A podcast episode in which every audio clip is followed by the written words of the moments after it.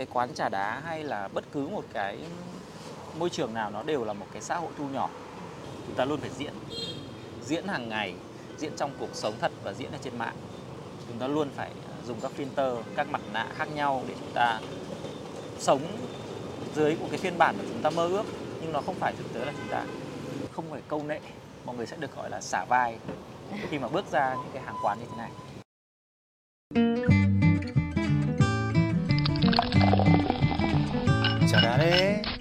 Trà đá đi bạn ơi. Xin chào các bạn. Mỗi buổi sáng khi chúng ta bước ra đường thì có thể thấy ở mỗi góc phố, mỗi con đường, nơi đâu cũng có thể bắt gặp những quán trà đá. Nơi đó có những nhóm bạn đang chuyện trò rôm rả hoặc những người đang trầm ngâm lặng lẽ bên ly nước. Bởi lý do đó, Trà Đá Đi Podcast ra đời với hy vọng trở thành một trạm dừng chân, nơi chúng ta cùng lắng lại, sống chậm lại để cùng hàn huyên về cuộc sống giữa những xô bồ vội vã. Và mở màn cho chương trình của ngày hôm nay, chúng tôi xin được giới thiệu anh Phùng Hải Long, giám đốc Make Believe Agency, một marketing agency đang hướng tới những giá trị sáng tạo và nhân văn. Xin chào anh Long, rất vui được chào đón anh là người mở hàng cho quán trà đá của chúng tôi ngày hôm nay. Dạ vâng, chào chị, rất vui được tham gia chương trình ở số đầu tiên này. Thì việc đầu tiên là xin mời anh hãy cùng thưởng thức ly trà đá đây với tôi ạ. Dạ vâng, mời chị ạ. Vâng. Anh thấy sao về cái không gian mà chúng ta đang ngồi ngày hôm nay? Cái quán trà đá này nó đã chuẩn là một quán trà đá xịn sò trong cái quan điểm của anh chưa? Với cái không gian này thì nó đảm bảo một cái yếu tố rất là quan trọng với một quán trà đá là nó nhìn được ra đường. Chúng ta có rất là gần gũi với cái hoạt động thường ngày của mọi người, xe cộ đi qua. Đó. Và phía sau thì có cây xanh và có một cái không gian khá là mát mẻ. Đặc biệt là ngày hôm nay thì là một cái ngày Hà Nội có thể coi là nhiệt độ đỉnh điểm 40 độ của đầu hè. Thì thực sự là đây là một cái không gian mà rất là phù hợp để cho những cái phút mà chúng ta dừng chân để nghỉ ngơi. Đó. Thế với những cái ngày mà nhiệt độ lên tới hơn 40 độ thì anh nếu được lựa chọn thì anh có chọn trà đá không? Anh sẽ chọn những quán trà đá kiểu như thế nào vào những ngày 40 độ? Chắc chắn là sẽ phải chọn một nơi mà có bóng cây mát để có thể là thưởng thức một cái ly trà đá mà gọi là để giải khát và có một cái chỗ ngồi để nghỉ ngơi. Tại vì thực sự là những cái ngày như thế này thì cái việc mà chúng ta hoạt động và nhất là với những người mà phải làm việc ở ngoài đường, chạy xe ngoài đường thì sẽ rất là mệt và rất là cần những cái điểm dừng chân như thế này. Nên nếu mà nói chỉ về giải khát thì có rất là nhiều loại đồ uống khác nhau mà. Chúng ta có thể vào quán nước mía, vào quán bia hơi, vào quán cà phê, cốc và quán trà đá. Thế thì theo anh thì những cái lúc như vậy vì sao người ta lại chọn một quán trà đá? Theo tôi nghĩ thì cái quán trà đá nó là một cái gì đấy nó rất là gần gũi và mọi người vào đây thì cảm giác nó sẽ rất là thoải mái. Cái không gian của quán trà đá thì nó là một cái không gian mở và nó sẽ phù hợp với việc là nếu mà chúng ta đang ở trên đường và chúng ta muốn dừng chân một chút thôi cũng được. Không nhất thiết là phải ngồi quá lâu. Chúng ta có thể ngồi 5, 10, 15 phút ngồi nghỉ chân một chút thì nó cũng rất là phù hợp cho rất nhiều người và đặc biệt là những người lao động. Ra thì tôi có biết là cái cách chế biến trà này là họ sẽ pha trà rất là đặc để gọi đấy là một cái cốt chè. Sau đấy khi có khách đến thì họ sẽ pha cái cốt chè đấy với một chút nước lọc và rồi thêm đá vào. Và cái độ màu sắc của cái ly trà đá này nó sẽ thay đổi tùy vào cái độ đậm, độ đặc của cái cốt trà đấy. Nếu mà ai mà ví dụ chúng ta đi sang một cái quán chè quen và người ta biết rằng là mình thích uống trà rất là đặc thì họ sẽ cho cái cốt trà đấy nhiều hơn và cái ly nó sẽ thành màu trắng đục. Đó, còn nếu như mà chúng ta là những người bình thường và họ sẽ theo một cái quy chuẩn chung thì sẽ là một cái ly trà đá màu nó vàng hơi ngả xanh và màu nó trong như thế này. Bởi vì thực ra bản thân tôi ấy, trước khi làm cái chương trình này tôi cũng có thử nghiên cứu một chút, kiểu như là Hà Nội 36 phố phường này, rồi vang bóng một thời này, rồi món ngon Hà Nội này. Thì tôi thấy các nhà văn thời xưa là Vũ Bằng, Thạch Lam, Nguyễn Tuân đều không ai nói gì đến trà đá cả. Và trong các trang văn của Nguyễn Tuân sẽ chỉ là cái thú mà người ta uống trà mạn, trà tàu, rồi cách chọn chiếc ấm đất như thế nào để cho nó đúng quy chuẩn. Và ông ấy nói về những cái người tao nhân mặc khách mà đã tiêu cả cái sản nghiệp vào cái nghiệp uống trà tàu. Đó, những cái trang văn đọc thì nó rất là thấm đượm, nhưng mà nó thiên về cái văn hóa uống trà nóng ngày xưa. Thế thì theo anh là tại sao lại có cái sự ra đời của trà đá?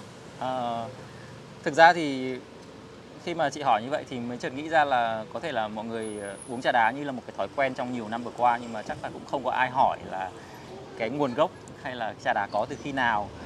Nhưng mà để mà nghĩ một chút thì chúng ta thấy là để mà có trà đá thì ngoài trà ra thì chúng ta cần phải có đá.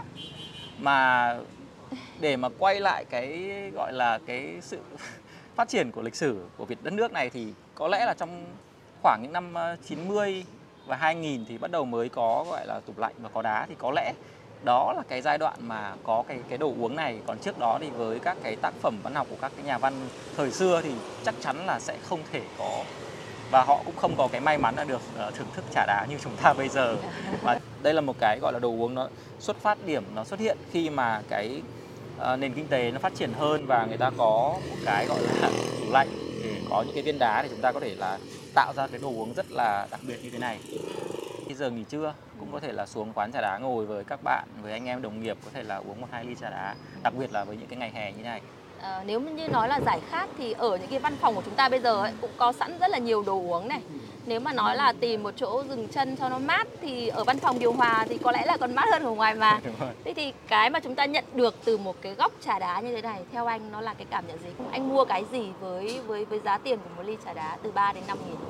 Đoạn này thì cho hỏi lại chị một chút là thế từ nãy giờ ngồi đây thì chị, ngoài việc là chị nhấp được một hộp trà đá, thì chị có cảm nhận được cái không khí gì nó đang diễn ra xung quanh mình không? Âm thanh này, âm thanh là nghe thấy tiếng xe cộ đi lại này, những tiếng dao này, rồi là những cái âm thanh ví dụ như là nếu mà gần một trường học thì rất có thể nghe thấy tiếng trống trường, nghe thấy tiếng trẻ con đi học về với bố mẹ như thế nào.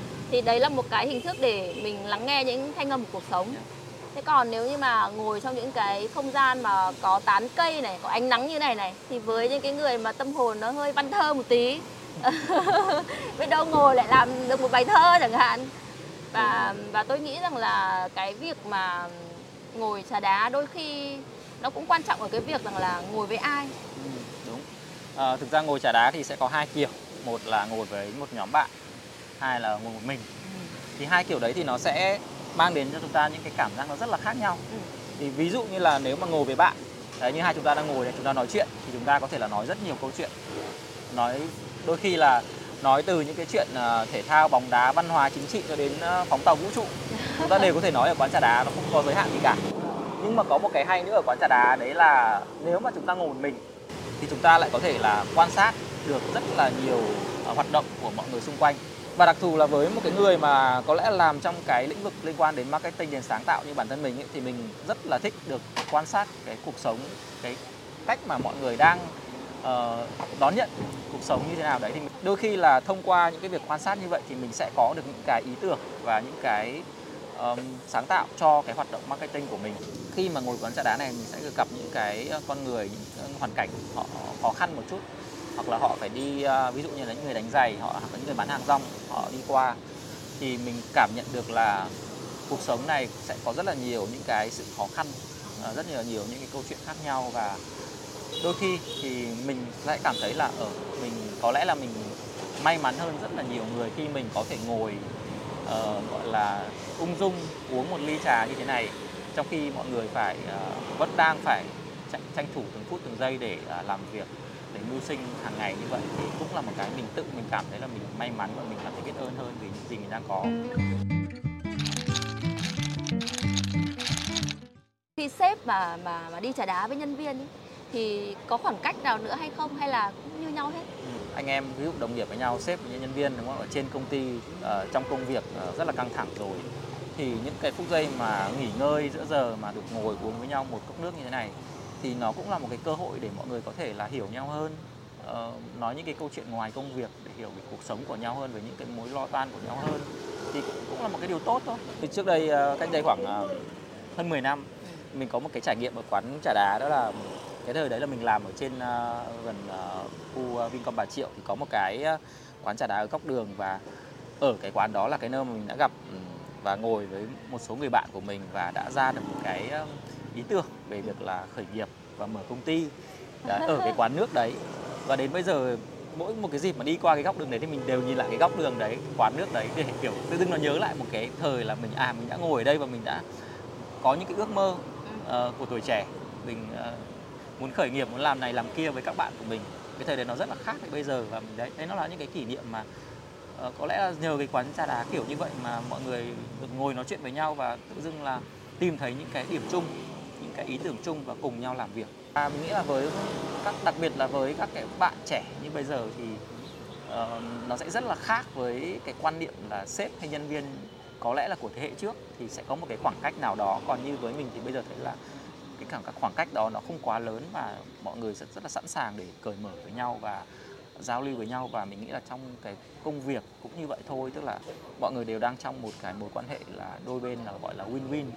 Có những bạn bây giờ làm việc với các bạn trẻ Gen Z rất là trẻ, 99, 2000 chẳng hạn, thì cái việc mà bước ra khỏi công sở và ngồi nói chuyện với các bạn ý nó làm cái trạng thái rất là khác, và mình cảm thấy là các bạn ấy cũng được cởi mở hơn, các bạn ấy cũng đỡ cảm thấy sợ, đỡ cảm thấy xa cách hơn, thì đấy cũng là điều tốt.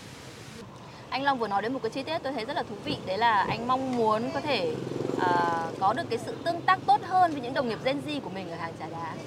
Tuy nhiên anh bao giờ nghĩ đến chuyện là anh rủ đi Trà Đá nhưng các bạn Gen Z đấy sẽ từ chối không? Tại vì trong cái tư duy của Gen Z thì cái thứ đồ uống mà các bạn ấy ưa thích hơn nó sẽ là trà sữa rồi trà chanh, trà đào, cam sả gì đó, hoặc là các bạn ấy sẽ thích ngồi chill chill ở quán cà phê hơn là Trà Đá thì sao?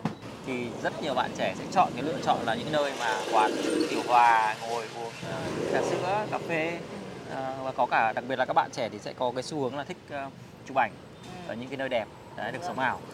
Thì nó cũng là một cái sự sai khác biệt về khoảng cách về thế hệ chẳng hạn, thì đấy là những điều mình hiểu và mình coi nó là bình thường thôi, mình không có vấn đề gì quá khó khăn cả. Tức là nếu mà ai vui vẻ thì đi, không thì thôi. Bước vào trong công sở hay bước vào những cái nơi sang trọng, chúng ta sẽ phải diễn, chúng ta sẽ phải có những cái tiêu chuẩn về đi lại, về ăn nói, ăn mặc các thứ theo tiêu chuẩn. Đôi khi nó không phải là thực sự là cái thứ mà chúng ta cảm thấy thoải mái đó. Nhưng mà khi mà bước ra những cái hàng quán vỉa hè như thế này thì mọi người sẽ cơ bản là rất là thoải mái để thể hiện được thực sự là mọi người đang là như thế nào, không phải câu nệ. Mọi người sẽ được gọi là xả vai khi mà bước ra những cái hàng quán như thế này. Chúng ta hay có cái xu hướng là đánh giá và đôi khi là sẽ hay nhìn vào những cái mặt tiêu cực của người khác, nhìn vào cái lỗi lầm của người khác, cái sai của người khác dễ hơn là ghi nhận những cái tốt của họ.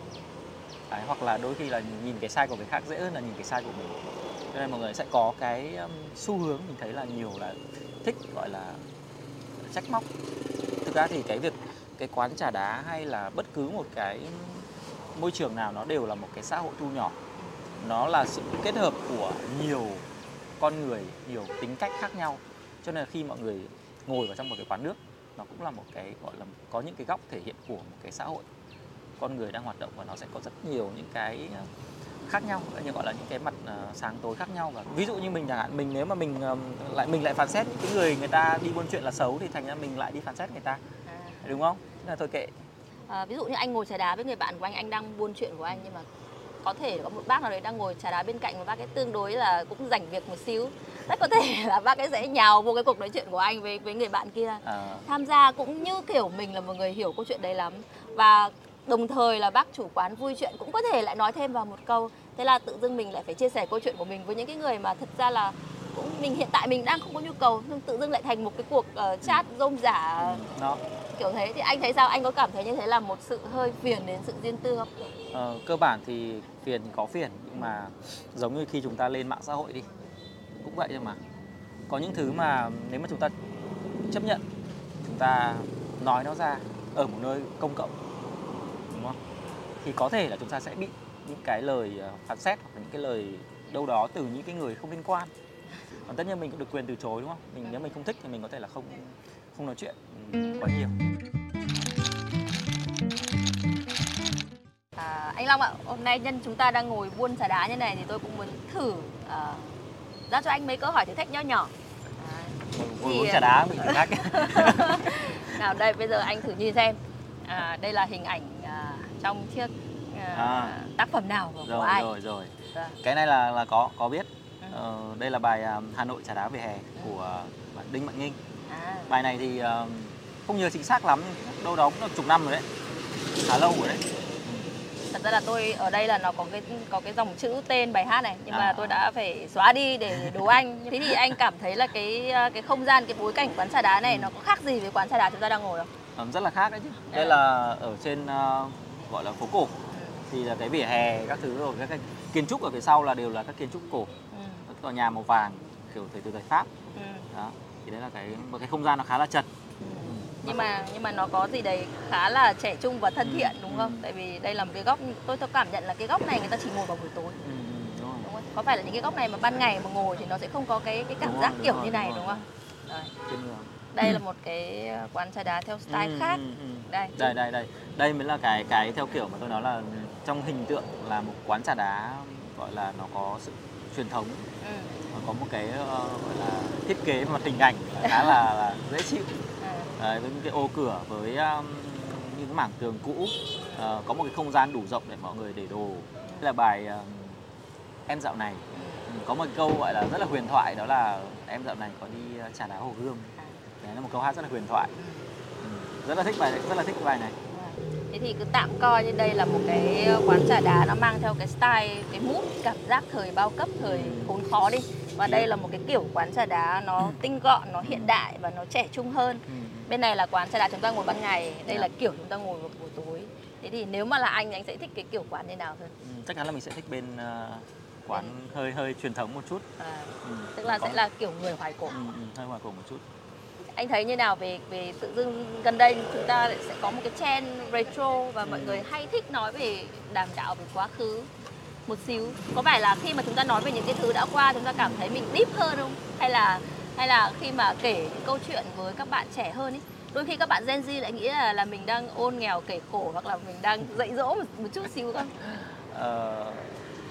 Cái này thì mình cũng chưa có nghĩ là dạy dỗ hay là kể lể gì cả, nhưng mà cái việc mà chúng ta nhìn lại cái ký ức, mình nghĩ là nó đều tốt để thứ nhất là chúng ta biết được là hiện tại và quá khứ nó khác nhau, nó có những cái sự thay đổi, những sự phát triển gì để mà mình biết là đấy, trong những cái, và mỗi người là khi mà đặc biệt là những cái người mà thế hệ trước họ sống trong những cái bối cảnh khó khăn như vậy, đúng không? Và các bạn trẻ bây giờ hiểu hơn về cái khó khăn của thế hệ trước để biết được rằng là bây giờ các bạn đang rất là nhiều điều may mắn, rất nhiều điều gọi là thuận lợi về mặt kinh tế, vật chất.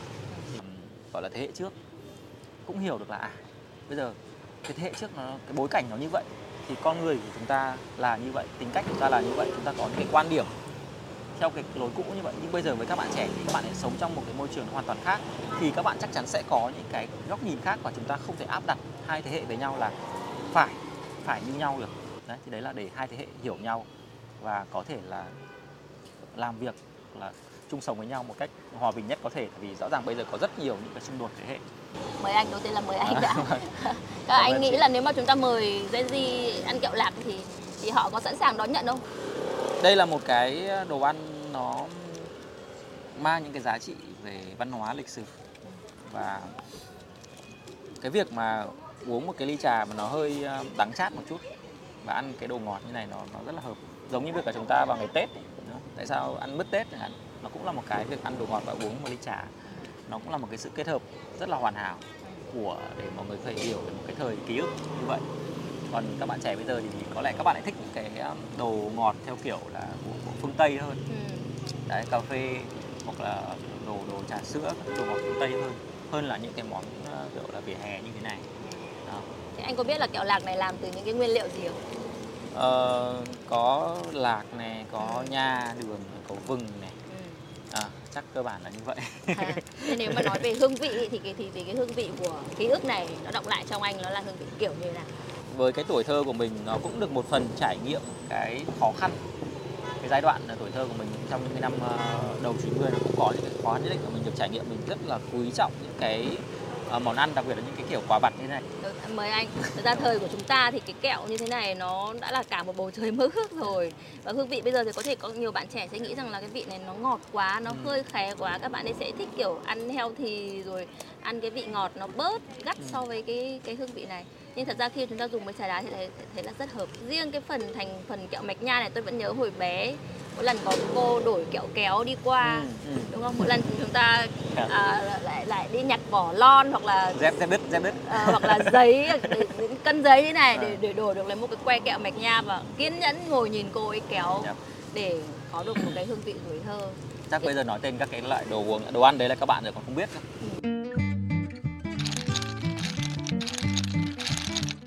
Theo như chị thấy thì liệu là có cái sự khác biệt nào giữa đồ uống của miền Bắc và miền Nam về các cái đồ uống vỉa hè không?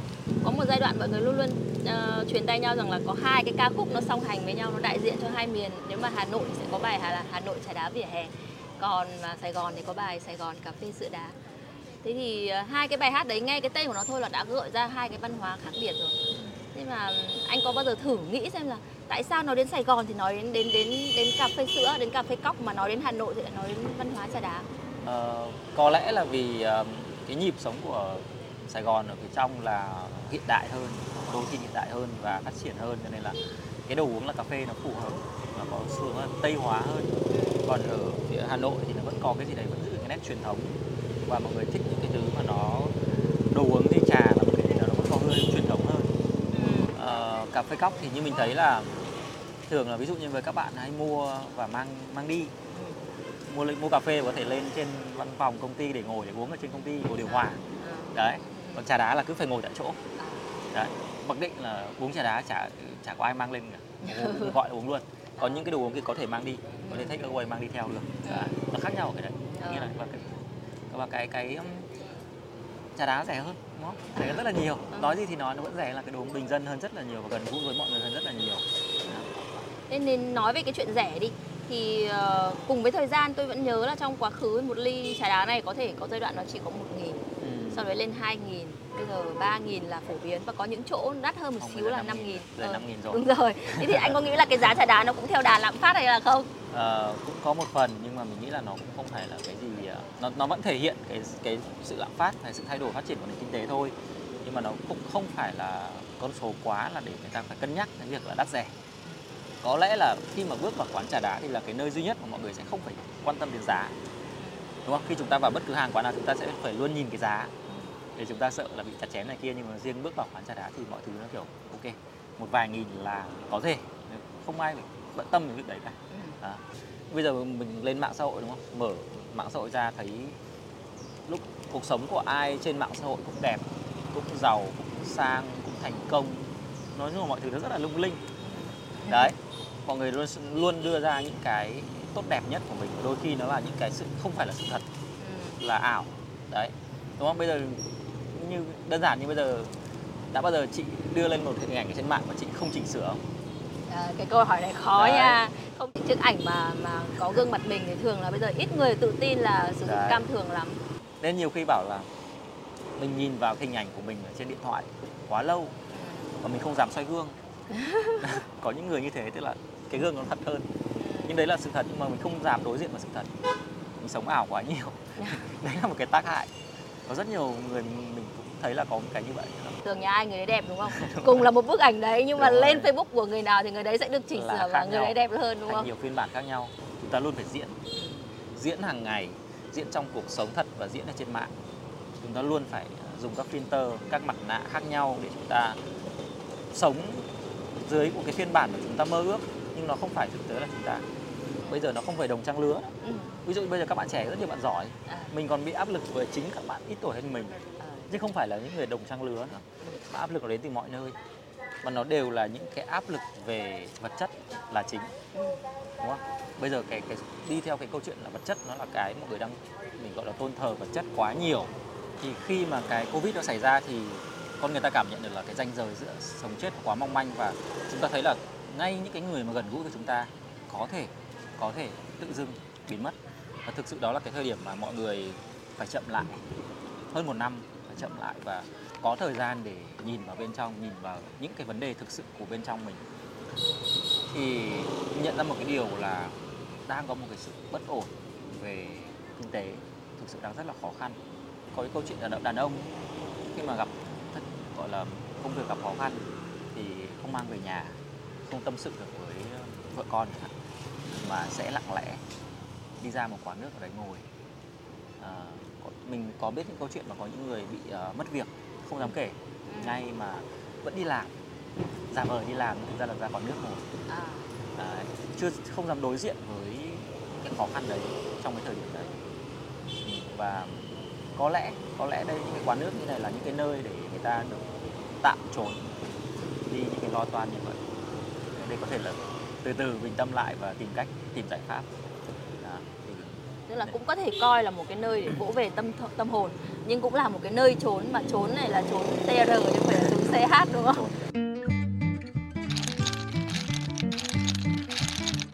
Có những cái bài đăng rất là viral về việc là ngồi hết 1 tiếng thì quán cà phê nhân viên đi ra và yêu cầu phải order thêm đồ uống nữa thì anh mới được ngồi. Quy định của quán là chỉ được ngồi 45 phút đến 1 tiếng.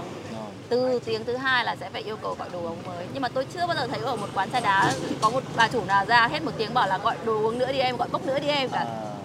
Thực ra ở quán trà đá thì mọi người ngồi mọi người có thể gọi nhiều lần mà, thì đồ nó cũng không nhiều tiền, rẻ. Đấy, chúng ta có thể gọi hết, chúng ta gọi. Nói chung là ở đây thì nó có sự, mình nghĩ là bình dân, mọi người không có câu nệ cái vấn đề là ngồi lâu hay là ngồi làm gì cả. Đấy, có lẽ là chỉ có các anh dân phường là các anh ấy quan tâm thôi. Nhân nói về cái chuyện đấy ạ, tôi nghĩ rằng là một cái hình ảnh cũng gắn bó với quán trà đá đấy, đấy là rất nhiều lần, và không phải chỉ trà đá đâu mà bất cứ một cái hình thức kinh doanh vỉa hè nào, cái chuyện là người Việt Nam mình cả chụp cả khách ôm đồ ôm ghế chạy khi có trật tự đến, nó là một thực tế, là một trải nghiệm, và chắc chắn là những người mà ngồi trà đá chắc chắn là sẽ gặp rồi, tại vì thường là các quán trà đá sẽ ở vỉa hè, mà vỉa hè thì thường là nơi mà lâu lâu lại sẽ bị họ các anh các chú hỏi thăm một tí. Nên cái việc mà vừa một tay cầm cốc một tay cầm ghế đứng lên để gọi là tránh cho chủ quán cũng là một cái trải nghiệm, nó là công việc tạo ra thu nhập cho rất nhiều gia đình. Có rất nhiều thứ còn đáng lên án hơn là một cái cốc trà đá vỉa hè như thế này. Và thật ra thì cái vấn đề vỉa hè nó là vấn đề chung, hoặc là rất nhiều hình thức kinh doanh khác trên vỉa hè chứ cũng không phải chỉ là cái câu chuyện riêng của trà đá đúng không? Đúng rồi. Nhưng mà nếu mà nói về văn hóa trà đá thì tức là đã từng có một nhà sư phạm nói rằng là cái văn hóa trà đá là văn hóa ngồi xổm, là một cái hình thức tiểu nông lạc hậu kiểu ngày xưa, và đấy là một cái thứ mà xã hội văn minh cần phải thay đổi.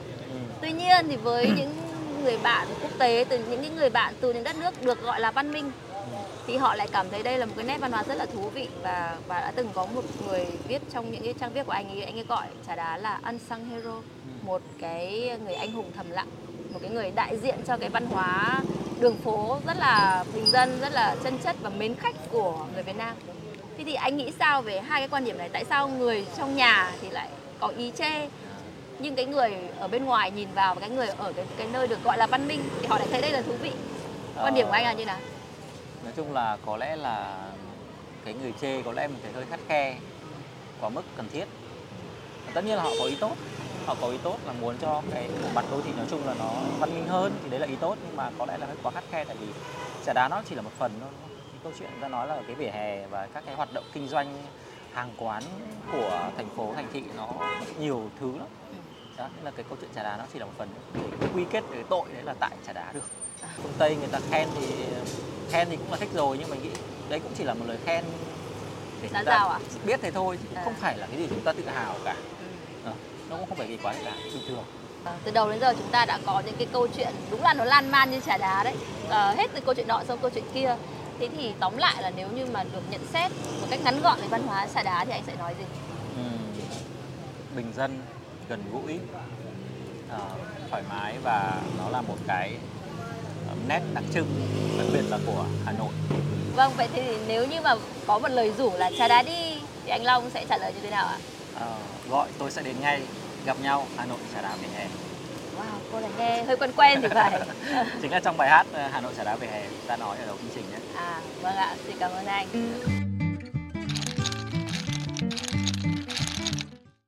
Cảm ơn quý vị và các bạn đã lắng nghe chương trình của chúng tôi ngày hôm nay. Một chút lan man, một chút chiêm nghiệm về văn hóa trà đá của người Hà Nội nói riêng cũng như là của người Việt Nam nói chung. Và tôi cũng xin mượn lời một ca khúc để thể hiện rõ tinh thần của chương trình ngày hôm nay. Cho tôi xin một ly trà đá, góc phố quen nơi tôi về qua, cho tôi quên đi những vội vã, nghe anh em chuyện cười vui buồn. Và đó chính là tinh thần của một quán trà đá cũng như tinh thần của Trà Đá Đi Podcast nói riêng. Xin chào và xin hẹn gặp lại quý vị trong những chương trình sau của Trà Đá Đi Podcast. Trà Đá Đi!